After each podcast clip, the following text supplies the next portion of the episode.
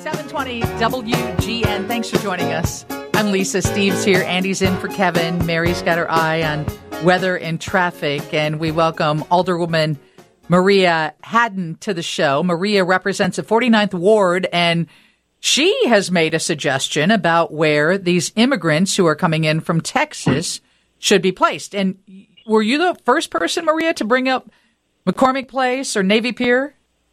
No, no, I'm certainly not the first person. Um, you know, we've been we've been working around this um, this crisis right since last fall.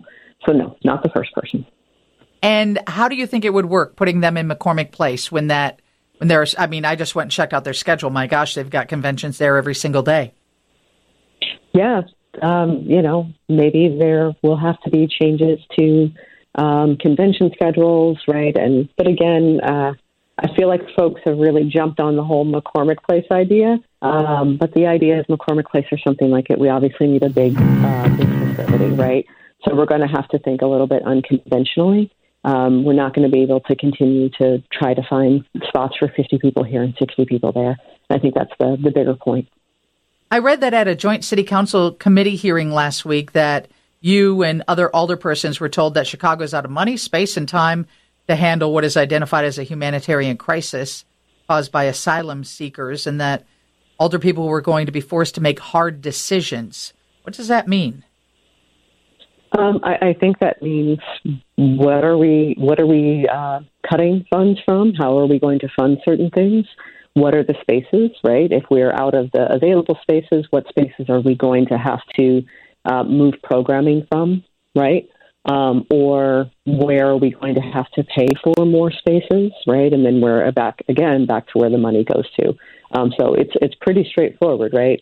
Um, our, our our facilities are more than full um, you know, from police station lobbies to um, libraries and some park spaces, right? Um, and so we we need more space, and at, some of that space will come at a cost. And I think there's been so many conversations, especially on this show over the past well, 48 hours, about what is happening and what seems to emerge is everybody feels the same way, or many people do, and it's a human reaction. Yes, people want to help them, but they don't want them in their backyard. And when I say them, I say that really applies to low income housing. It applies to drug rehab facilities. In this case, it applies to people who are seeking asylum who are being sent here from Texas with some promise from those officials that they will be welcomed and given a place to live. Mm-hmm. Mm-hmm. Um, I think it is a common sentiment, right? It's it's difficult um, for us to think a little bit more collectively. Uh, I think one of the things that's harder, though, because I, I, I do think in general, Chicagoans are very generous people, right? Um, so for, for as many people that are saying no, not here, um, there there are you know as many people, if not more, um, who are trying to find some way to help. One of the things that we need, though, and this is upon us as the city, it's upon other levels of government, is people need better expectation setting, right? It's one thing to say, um, hey, you want us to have folks in this facility for an indeterminate amount of time, and what does that mean? It's another to say, hey, we need this space for two to three months, right? Um, and then here's our plan for, for what's going to happen at the space, and here's our plan for how we're going to work to resettle people, and here's our plan for what we're going to do with the space afterwards, right? Um, I think that changes a conversation.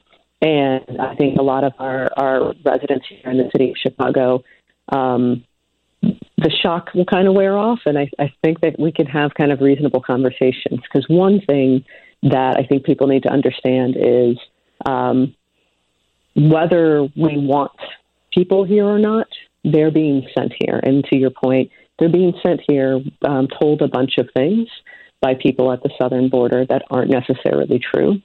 Um, and it is our responsibility as a as a city, as residents in the city, to um, receive people, right, and as compassionate a way as possible. And even if that is not someone's particular opinion, there's just the reality of if thousands of people are coming to the city, we have to figure out how to um, responsibly and safely receive them and help them um, kind of find where they're going next placement their space. Because the alternative of the city or the state not doing a thing will create a lot more uh, chaos and problems and inconveniences for residents. So whether people want to help because of a, a human compassion or moral or ethical um, obligation, or whether they just don't want everything to fall apart, um, I think either way we get to the same place. Thank you so much for joining us. Thank you. Alderwoman Maria Hadden, 49th District, that is the Rogers Park area. Ilyce Glink joins us next, but first, Mary's got to check on weather and traffic.